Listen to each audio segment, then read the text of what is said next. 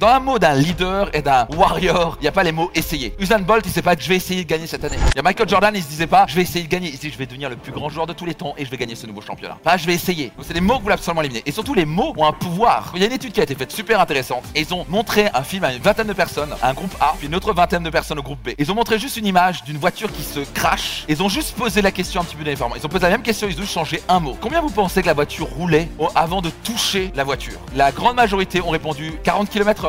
Ils avaient oublié même qu'il y avait des vitres qui avaient explosé. Ils ont mentionné de quelle vitesse la voiture roulait avant qu'elle touche l'autre. Dans l'autre groupe, ils ont juste changé le mot toucher par fracasser. À quelle vitesse la voiture roulait avant qu'elle fracasse l'autre voiture? C'est quoi la différence? L'autre groupe a pensé qu'elle roulait à 60 km/h et sont absolument rappelés de toutes les vitres qui ont explosé. Donc nos mots créent de l'émotion chez nous. Quand vous dites c'est la merde, vous venez de créer de la merde. Vous suivez? Des mots comme c'est la poisse. Alors ça c'est des mots, mais alors horrible. C'est vous venez de créer de la poisse. Et au passage, ce sur quoi vous focalisez, vous allez l'amplifier. Donc les mots ont un pouvoir. Entre, je vais vous donner un exemple. Elle a des jolies fesses ou elle a un sacré beau cul. Qui sent que le deuxième a plus d'émotion?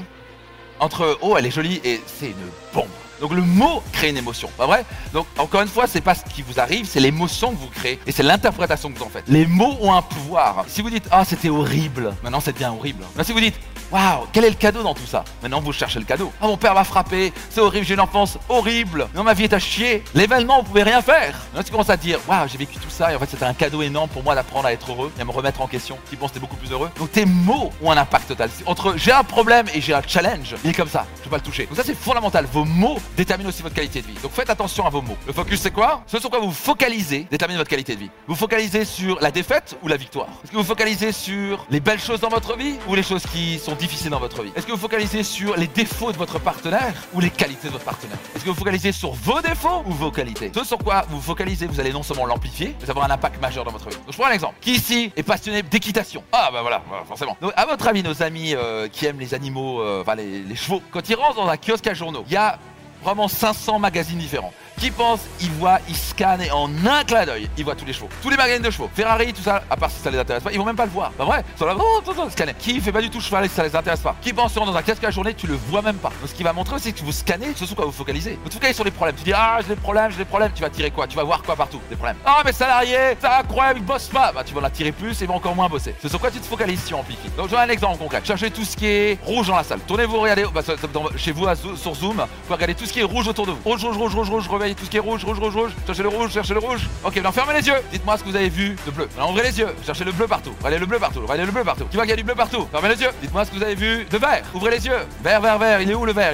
Qui voit qu'il y a du vert? Qui voit qu'il y a du rouge? Il était là. Donc vous ne focalisez pas dessus. Ce sur quoi tu te focalises, tu vas amplifier. Tu te focalises sur les problèmes, tu vas l'avoir créé. Tu te focalises sur les problèmes de tes enfants. Ah mon enfant a un problème. C'est bon. Alors là tu l'as foutu. Tu l'amènes chez quelqu'un, il a un problème, il est HP, je sais pas trop quoi. Là on est devenu spécialiste à inventer des trucs. C'est irréel. La dernière fois, personne m'a posé la question. Max, t'es HP? Je fais non, je suis Mac.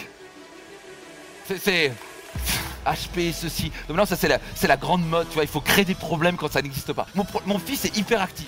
Ah ouais? Tous les enfants sont hyperactifs. Surtout quand tu les mets à essayer de les garder sages comme une image pendant 8 heures par jour assis. Un truc qui est fondamentalement quasi impossible pour un humain. On n'est pas fait pour rester assis sage comme une image. Ah, il est hyperactif mon fils. Mais bien sûr qu'il est hyperactif. J'essaie de le conditionner à rester assis 8 heures par jour. Le pire c'est qu'on y arrive à la fin. Ah, il bouge tout le temps. Ah oui, il bouge tout le temps, c'est normal. C'est bien qu'il bouge. S'il bouge pas, il s'éteint. Passage, émotion, ça veut dire energy in motion. Pour te sentir mieux, tu dois bouger. Passage, j'ai démontré pour les gens qui sont en dépression, c'est quasi impossible d'être en dépression si tu fais du sport. Les sportifs, vous allez rarement trouver quelqu'un qui est en dépression. Et quand tu bouges, tu te sens bien. Qui a déjà fait du sport et d'un coup, tu te sens super bien après. Absolument. Tu vas sauter dans la piscine, aller courir, tu vas faire une grande marche. Ah, je me sens mieux. Bah oui, t'as bougé. Donc on aime bien mettre des trucs. Et puis les parents adorent dire que son enfant a un problème, il est spécial. C'est extraordinaire le truc. Ah oui, votre enfant est unique. Arrêtons avec les étiquettes de merde. Parce que le problème c'est que ça le bloque là-dedans. Ah, je suis HP. Ah, j'ai une excuse. Ouais, moi je suis comme ça, je peux pas rester. Et non, il est foutu. Vous l'avez mis une étiquette, vous l'avez mis dans une case, c'est terminé pour lui. Sauf jusqu'à ce que dit, écoute, t'es HP, mais t'es tellement plus que ça. Non, t'es DP, et t'es Mac, et t'es tout ce que tu veux devenir. C'est pour ça qu'ils pensent que chacun est différent. Donc catégoriser les gens, c'est extrêmement dangereux. Et les parents, ça les arrange. Ah, j'ai un problème. Mon fils a un problème.